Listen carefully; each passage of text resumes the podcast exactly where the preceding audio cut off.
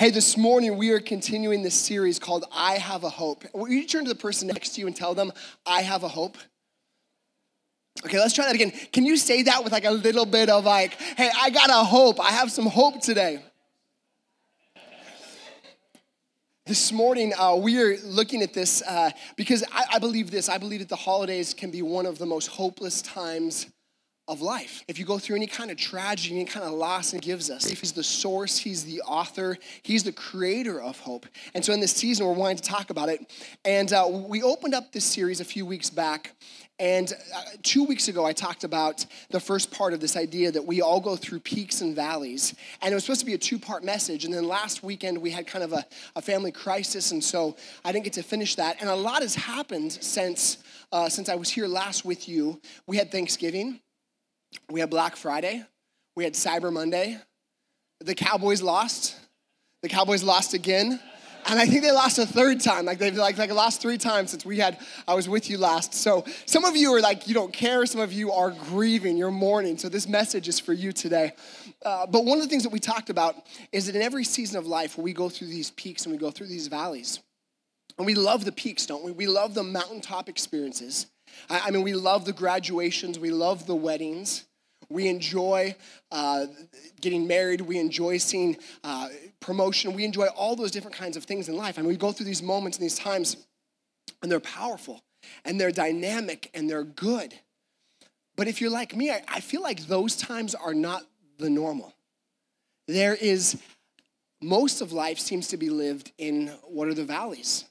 They're the everydays. They go through the hardships and the challenges and the difficulties of just life. And so today we want to talk about what do we do in a valley. And two weeks ago we looked at uh, a couple different area, things of what we do when we're in a valley. And today I want to look at the other two. But here's the reality: for every single one of us in a valley, there's always this temptation. There's always a temptation to go back and try to recreate the mountaintop experience, right? Like we would, we just want to go back to that. And so we try to run back or we try to recreate it. Others of us, when we find ourselves in a valley, we do whatever we can to get out of that valley, right? We run. Sometimes we run from God, we bail on God, we try to create an emergency exit to get out of the valley. And even it says, God, I'm sorry, like I'm running from you because I need to get out of this valley. It's that bad. Then the third option, we lean into him in the middle of the valley. We embrace him. You in God, this is painful. This is difficult. But God, I'm going to trust you. I'm going to trust you in the midst of everything I'm going through. Habakkuk was a man in the Bible I don't recommend you naming your children after him because it's really hard to spell. But Habakkuk was a man in the Bible, and he went through a valley.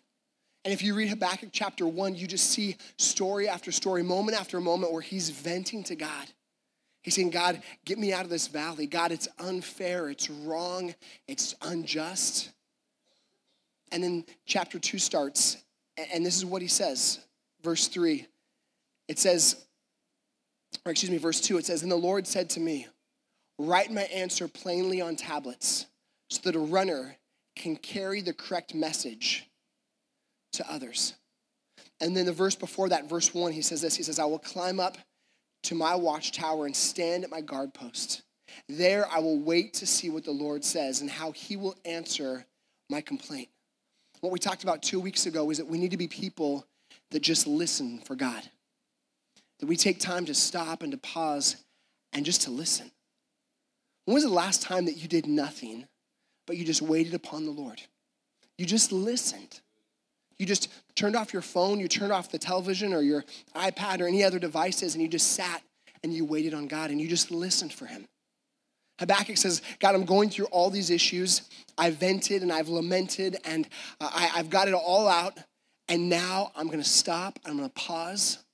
In fact, I'm even going to get alone and I'm just going to learn to listen for your voice.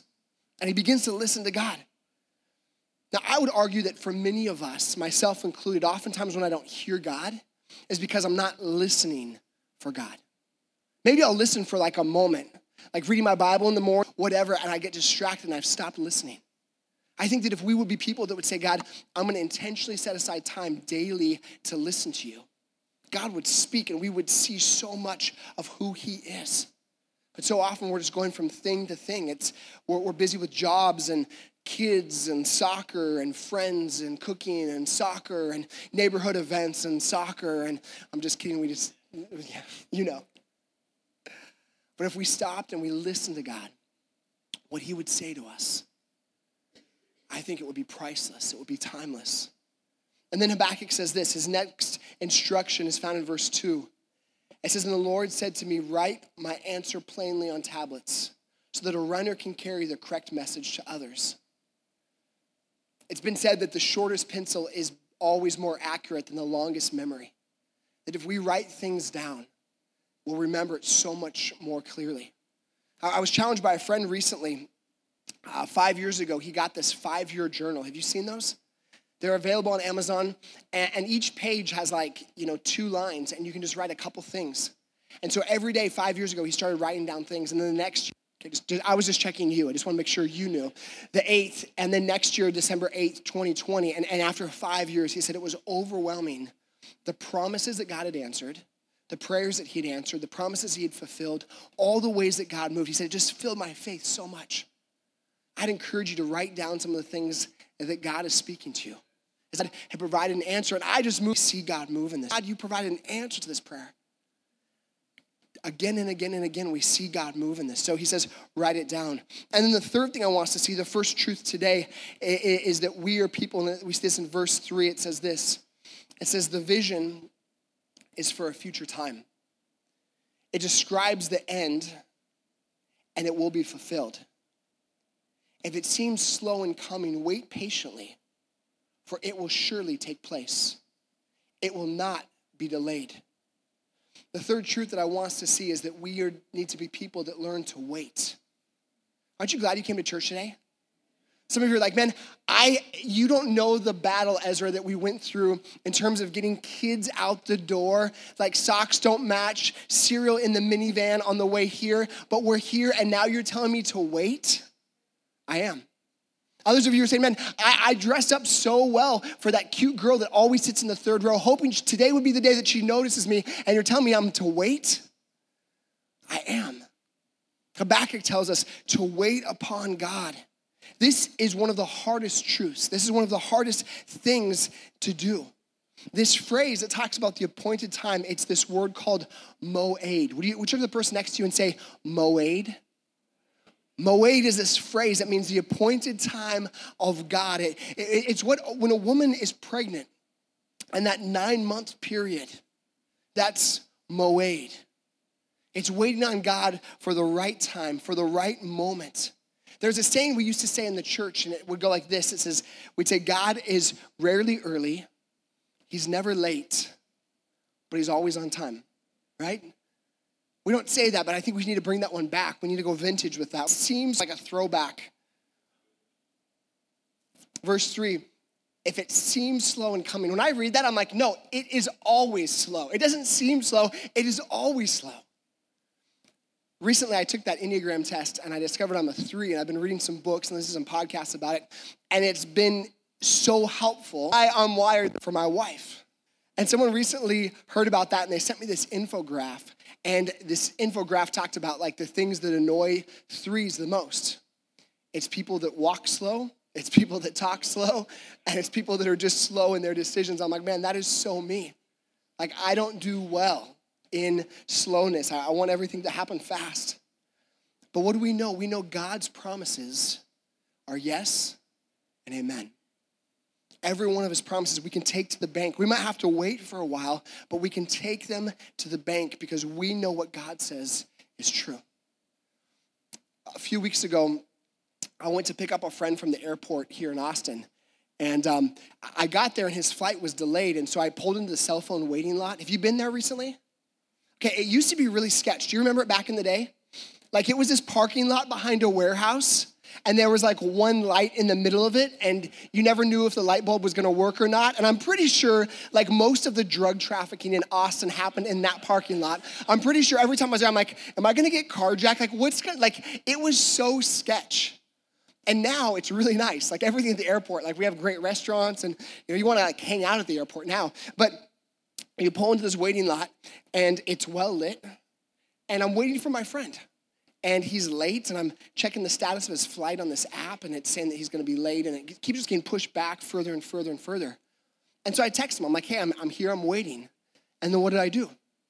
I just sat back and I, I watched the Cowboys lose. No, I'm just, I, I, I just started relaxing, right? I just, I'm sitting there, there's nothing I can do. I know he's gonna land eventually. So I don't start texting him, I don't start calling him, I don't start emailing him or tweeting at him. I just, I just wait. I thought there's nothing I can do in this moment. I was right next to a gas station. I thought if I run out of gas, I'm okay. They had some tacos in the gas station. I'm like, hey, don't, don't put it past me. I will eat gas station tacos if I get hungry enough. I can wait on this. As I was sitting there, I thought, how often do I wait on God? I mean, it's been 24 hours. Why haven't you answered that prayer? Or it's been seven days. Why isn't this happened yet? Or it's been a month, or it's been a year. Why hasn't this been answered yet? I think sometimes we have a little bit more trust in Southwest Airlines than we do in the Son of God. I think sometimes we have a little bit more faith in Alaska Airlines than we do in the Almighty God. That sometimes we're just like, okay, we know it's gonna get here, so we're just gonna wait. But with God, we, we don't give him any grace. The one that gives us grace, we don't give grace to in return. And we have to remember this that with God, a delay is not a denial. We, we, we feel like a delay, like God, you're denying me, you're rejecting me. No, a delay is not a denial when it comes to God. We have to trust Him in this. We have to, to be still and, and know that He's God. Not be busy, but to be still and know that He's God. Psalms 46, verse 10. Now, I know this is hard. I mean, we live in a day and age where, you know, we order something on Amazon and it's here within a few hours. Like, I don't even have to wait in line at Torchy's anymore. I just use Uber Eats to deliver it to my house. We don't wait for anything. Yet God says we, we need to wait. We need to wait on Him. Now, here's why I think this is so significant. We look at, at the Bible and we see person after person after person that waited on God. I mean, what we read in a few pages or what we read in a few chapters takes decades of life to actually unfold. There's this man named Joseph waits 13 years to lead his brothers. We read it in a couple chapters and we think, oh, it just happened overnight. No, it was 13 years. Moses, God speaks to Moses and says, You're going to lead my people out of slavery. Do you know how long from the moment he heard that word to the moment it was fulfilled? 40 years. Four decades. Some of you aren't even 40 years old yet. Moses waited 40 years on God. David was anointed as king. He was anointed as king, and, and guess how long he waited to become king? Uh, 18 years. And guess what? The whole time he's running for his life. And yet he didn't ever leave the valley. He didn't try to run back to the peak. He said, God, I'm going to continue to follow you. The whole time, God's making him into the man of God, into the king that he needed to be. So, how do we wait? How do we not just wait? How do we wait well? Do any of you wait well? No. It's 2019. None of us do. How do we wait well? Because I think that we can kind of approach waiting like we approach traffic on slow pack, right? I don't even call it Mopac, I call it slow pack. I think some of us we can approach waiting like, you know, when you go to HEB and you have your groceries for the week and there's two lanes open for like normal shoppers, and then for everyone else, like they have the 15 items or less, right? And there's like 23 of those lanes open.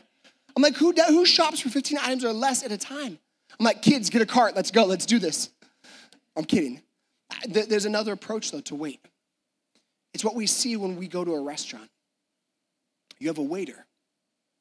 You have a waiter who waits on you. And what are they doing the entire time? They're serving you. I believe the way that we wait well is that we serve God.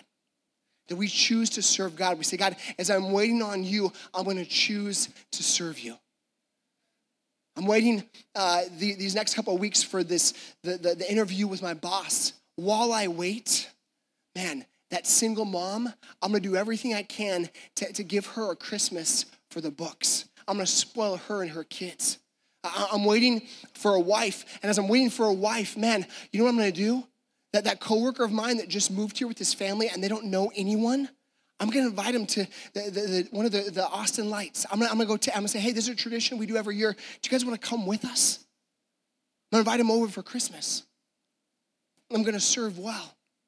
As I'm waiting to hear back on this answer from God, God, I'm gonna join a serve team. I'm gonna serve these kids, or I'm gonna serve with the worship team. I'm gonna serve you as I wait for you. Because you know what I believe? I believe that God allows us to wait it's the developmental process. It's, it's not easy. It's not our favorite. It's not something we're like, oh, yay, God, I get to wait on you. But that's when He makes us. It's when He develops us. It's when He nurtures us and makes us into the men and women that He wants us to be. We spend a lot of time in life waiting. My prayer is that we would be people that would wait well. And then it tells us this. I want us to look at verse 3 one more time. It says, This vision is for a future time. It describes the end and it will be fulfilled. It seems slow in coming. Wait patiently. And then this is what I want us to see for it will surely take place, it will not be delayed. The final thing that I want us to see is that as we walk through a valley, we need faith. We need faith. Now, for some of you, like, yeah, of course, yeah, Ezra, yeah, that's what preachers talk about. It's all about faith, right? We got to have faith. We get that, we know that. But it's so true. And it's so vital. And I think that oftentimes the reason that we take an emergency exit out of a valley, which by the way always just leads us to another valley, but the reason that we do is we just run out of faith. We just, we don't get our faith filled back up, and so we run out of faith and we just take things into our own hands and we end up running away. Hear this, okay? Hear this. It's our faith in God that helps us process the why question. It's our faith in God that always helps us process the why question. Because oftentimes we'll ask God why, and there won't be an answer. We'll say, God, why, why did I lose this family member? God, why did this happen? Why did I get laid off? Why, I've been healthy my whole life. Why am I suddenly battling this disease? Faith is always the answer to the why question. It always helps us get through that and figure that out. Without faith, it will never make sense. Please hear me on this. Without faith, it will never make sense. And without faith, God will never be enough. If you don't have faith, God will never be enough for you. I don't know how else to say it, but it's, it's the reality. But if you have faith, battling, God will always be more than enough. Oswald Chambers said it like this, and I want to encourage you take out your phone. Some of you need to take a photo of this quote. He says, Faith is deliberate confidence in the character of God whose ways you may not understand at the time. Let me read that again because I, I, read that. I thought that is so true. Faith is the deliberate confidence in the character of God, whose ways you may not understand at this time. Some of you need to hear that and be reminded of that today. That's why we need faith. That's why we need faith in God because things don't always make sense. I've lived long enough to tell you that most often they don't make sense. That's why we need this faith in Him. One of my favorite books in the entire Bible is the book of Hebrews. Uh, one of my favorite chapters is the 11th chapter. It opens up with this definition. I think it's the best definition I've ever read in Hebrews 11, verse 1. It says, Now faith is confidence in what we hope for and assurance about what we do not see. And then it goes on to list all these people that were great men and women of faith. They were like the Hall of Fame of faith. And yet they struggled. And yet they missed it. And yet they failed and they sinned and they wrestled and they worked things out. And sometimes they didn't work things out. But again and again and again and again, we see these examples of faith. And they weren't perfect people. In fact, they were so far from it. They were just like you and I but they had great faith. And I believe even though their circumstances were different, their situations were different, it was their faith that helped them to get through. Was their faith that helped them to get to the other side. But then listen to this. The chapter ends with this statement, verse 39. It says, All these people received all that God had promised. They didn't receive all that God had promised. I want you to hear something. I believe that sometimes we won't get an answer in our timeline or even in our lifetime, but God will fulfill them in our lifeline. every night when my kids go to sleep, I sneak back in their rooms and I pray over them. I pray over their spouses. I pray over their future. I pray, God, would they have, would they have just audacious, crazy faith? But then I pray this prayer. I pray, God, some of the dreams that you've given me, would they get fulfilled in my lifeline? Would they get fulfilled not in my timeline, but in this lifeline? Don't you want to dream dreams and, and, and, to contend for promises and prayers that are greater than you? Come on, 1115, where are you at today? Don't you want to dream dreams that are greater than you and your generation? Don't you want to believe for things bigger than what God could accomplish in just your lifetime? I do. I, I, want things to be better for the next generation, the next generation. I want to see a greater move of God in the generations to come than what we could ever hope for or believe for or contend for. I want like my ceiling to be their floor, right? I want the ceiling of my faith to be like, yeah, we're just getting started there. I want them to have great faith. Remember, God's best for your life is better than your best for your life. Hope for, or ever want, or ever long for. It's just better. Hebrews concludes with this phrase it says, For God had something better in mind for us, so that they would not reach perfection without us. God's best for your life is better than your best for your life. It just flat out is. So as you pray, as you wait, as you contend, don't pray, God, I want my best. Pray, God, I want your best. I want your best, not just for me, but for everyone I know. I want your best for them, God. I want your best in every situation. To those of you that are in a valley, to those of you that are in a storm, if God's allowing you to go through this so that you can encounter his best. What if God is allowing you to go through what you're going through, to face what you're facing, to fight what you're fighting because he has something better for you on the other side that you couldn't even begin to have imagined. What if? When I, before I met my wife, I, I helped start a church in Portland, Oregon, but the problem was I lived in Los Angeles. And so every weekend I would fly back and forth between Portland and Los Angeles. I logged almost 100 trips every weekend. And I always prayed this prayer as I'd sit down God, would you just bring my wife to sit down next to me? Like, God, I'm, I'm, obedient. I'm honoring you. I'm giving up every weekend of, of two years just to go do this. Like, could, could, like, could just me and my obedience, would my wife just sit next to me? She never did. I never met my wife on any of those 100 plus flights. And then I would go and I get to travel, I get to speak, I get to preach, and I'd say, Lord, like today, could just the cutest little thing just walk up and, and would you just say, like, that's your wife? You've been faithful. You've been obedient. You've been serving me. And like at the mountaintop, can I meet my wife at the mountaintop? I never did. I met my wife in a valley. I met my wife in a valley where I wanted to quit on my job. I wanted to quit on my city. I wanted to quit on, on the calling of God on my life. I, I just was like, I'm done. I gave up. And then I met my wife on a blind date. It's often promises and the right things when we need it the most. And we just want to get back to the mountain, but God's like, I have so much more for you right here. Take it, receive it, walk in it. It's my gift to you.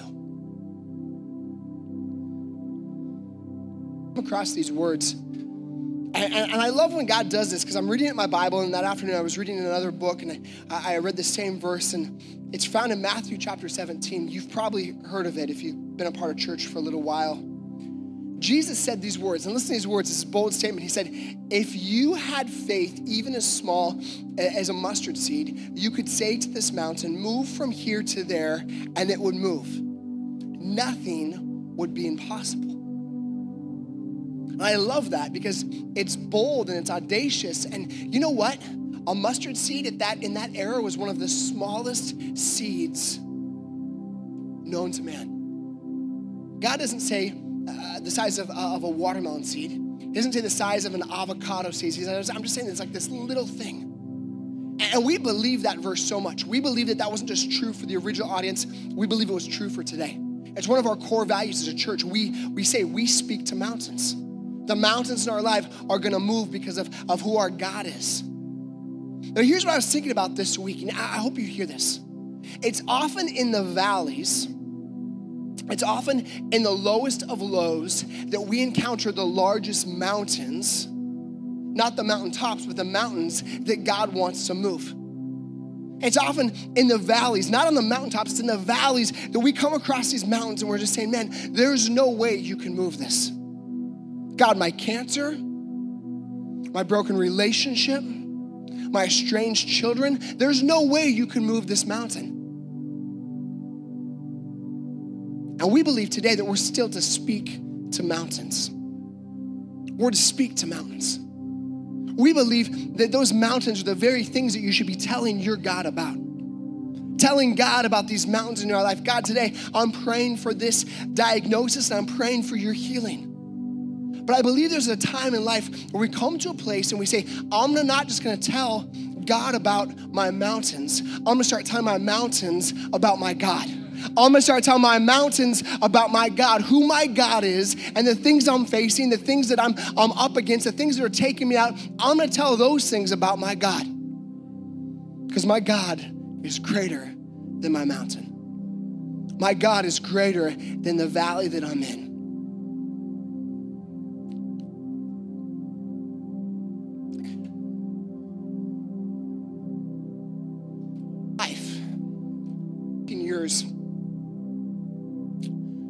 Part of our life. He's been in the valley.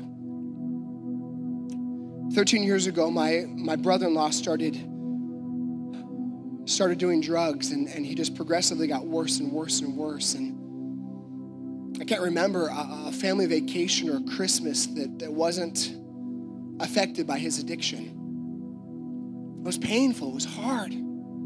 I hated seeing my, my wife go through that. I, I hated seeing my father and my mother in law, who their family married into this big, wild, loving family. It's been so hard to watch them go through that. And then last Christmas, my brother in law came out of his valley. He overcame his addiction. He got sober. And we all kind of waited and watched because we'd seen it happen before. How's he going to do in January? How's he going to do in February? And month after month after month, he, he stayed clean.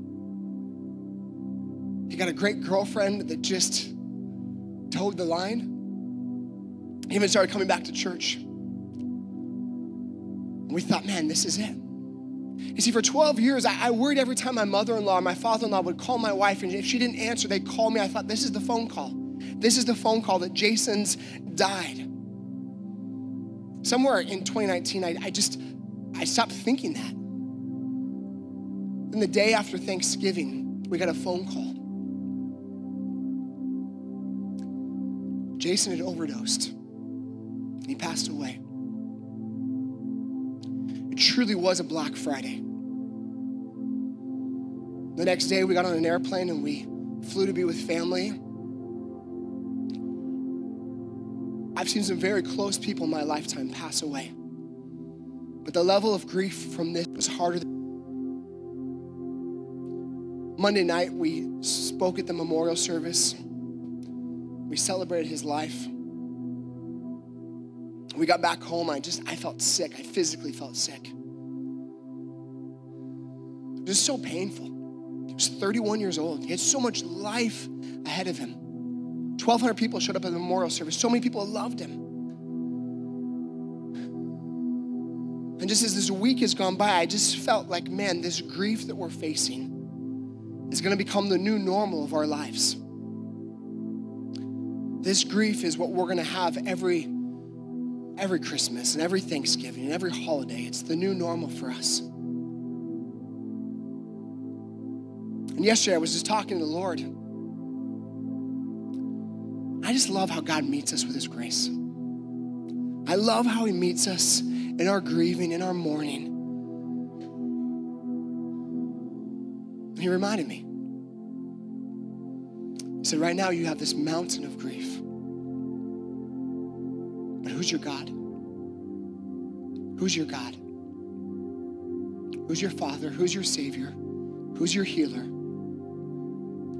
Who am I? Yesterday, I just started telling my grief about my God. I started telling my grief all about my God. How, how great He is. That line we sang a couple moments ago that your goodness is always running after me. I was just a mess. God is so good. And we don't always know why. We don't always know when. We don't always know how. Oftentimes we're left with a lot of questions. We're left with a lot of pain. We're left with a lot of grief. But I believe that God still meets us in those moments and reminds us that He loves, He knows. And He hasn't left us. He hasn't forsaken us. He hasn't walked away from us. But He's here with us in this moment.